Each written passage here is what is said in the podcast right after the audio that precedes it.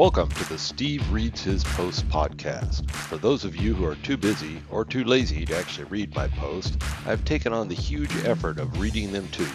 Enjoy. Dynamics 365 for Marketing, ABM Redux. I recently wrote a couple of posts about Dynamics 365 for Marketing that some may have deemed negative. I, like many other partners and customers, had a few issues with it, but make no mistake, I'm a huge fan of the offering and I'm confident those hiccups will be resolved. Some steps have already been taken. But for many, the application as delivered is actually perfect. An ABM engine. I wrote a post over a year ago about account-based marketing, ABM. Well, what is old is new again, and ABM is having quite a renaissance. Dynamics 365 for Marketing is tailor-made for ABM. Some have complained that it does not engage with leads, but leads is a CRM construct. It's not a marketing term in the account-based marketing approach. In ABM, it is all about accounts and contacts and delivering far more personalized and targeted messages. Origin of leads. I can imagine way back in the day before leads was a thing that it was all about accounts and contacts. Prior to email in a B2B scenario, you got new business from referrals and good old fashioned beating the pavement you'd be lucky to get 500 prospects to work on. There were companies that you could hire called clipping services.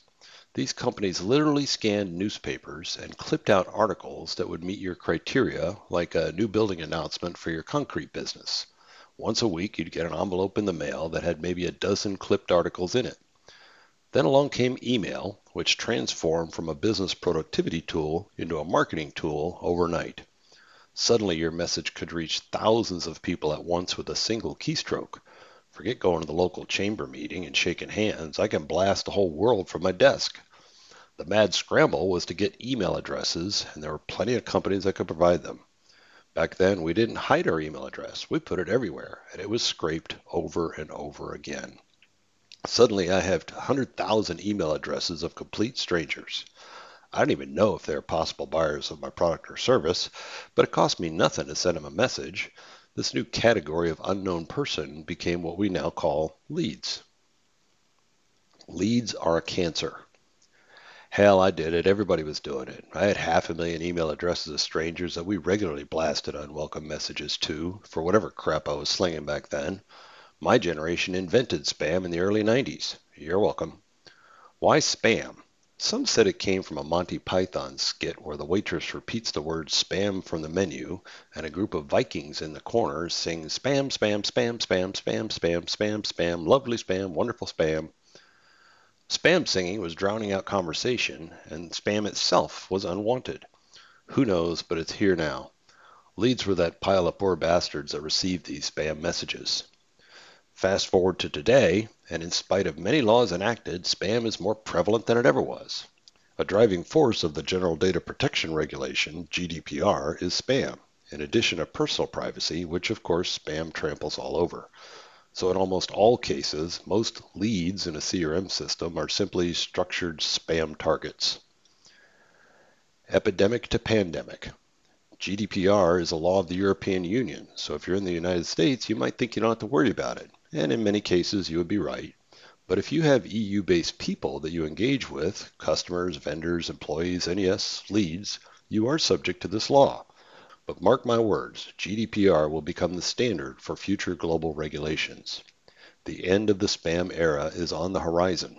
Even Facebook is taking steps to curtail spam in their platform. But Steve, there will always be law-breaking spammers. Maybe, but with today's ability to track down spammers and the fines that will be levied, it will take a huge chunk out of it. It seems the EU at least has actually gotten serious about it. You might say the whole concept of leads, as I defined it here, is about to be deprecated. Is ABM the alternative? In a nutshell, to be effective with ABM, you have to get quite personal. It's impossible to get personal at scale, so the numbers will go way down. You'll still be engaging with people you do not know, but at least you will know they're actually prospects for your products or services. For some industries, this is a normal way of business. Take, for example, an aircraft seat manufacturer. They can probably count on two hands the total number of prospective customers for their products. For that business, it is all about personal and specific messaging.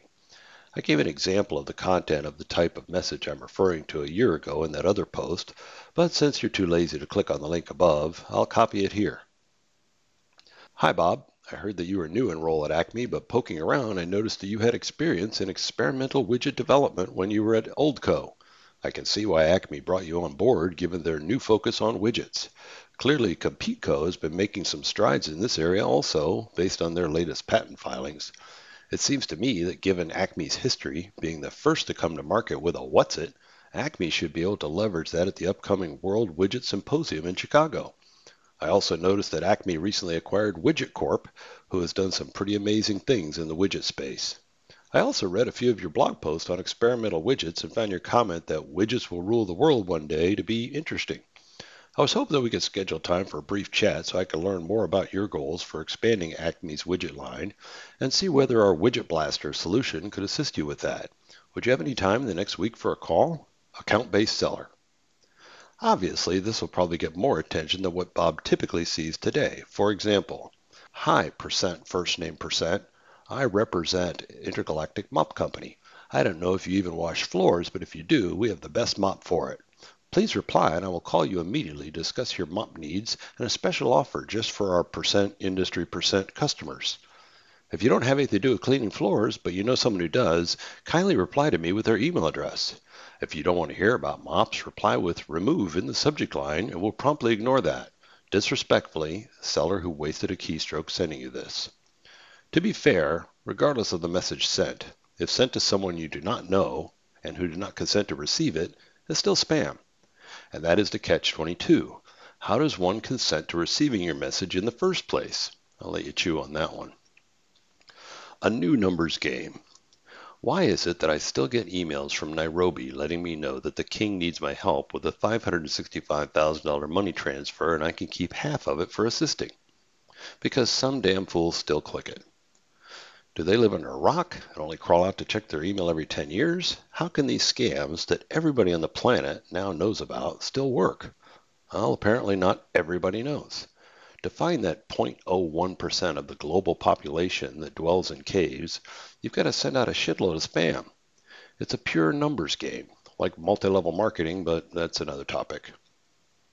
ABM is about numbers also, but much, much smaller numbers. Even against those numbers, you'll want to segment tightly, track every single interaction, and again, Dynamics 365 for marketing is built for this. Dynamics 365 for marketing. There will be some who insist on using leads. I get that. We have been kind of programmed for that for many years, and it will take many more to deprogram our thinking. Obviously, Microsoft did not intend to build a spamming engine, but they also cannot stop you from improperly using the product. Circling back to GDPR, Dynamics 365 in general has built-in GDPR compliance capabilities, which are focused on contacts. So marketing against another disconnected entity like leads could present some compliance challenges for you. If you insist on using leads, Microsoft has written a post on how you can use leads and associate them with contacts so you can stay compliant. There's certainly a lot of buzz around Dynamics 365 for marketing, and I think there's quite a bit more to come. I know I'll be watching closely.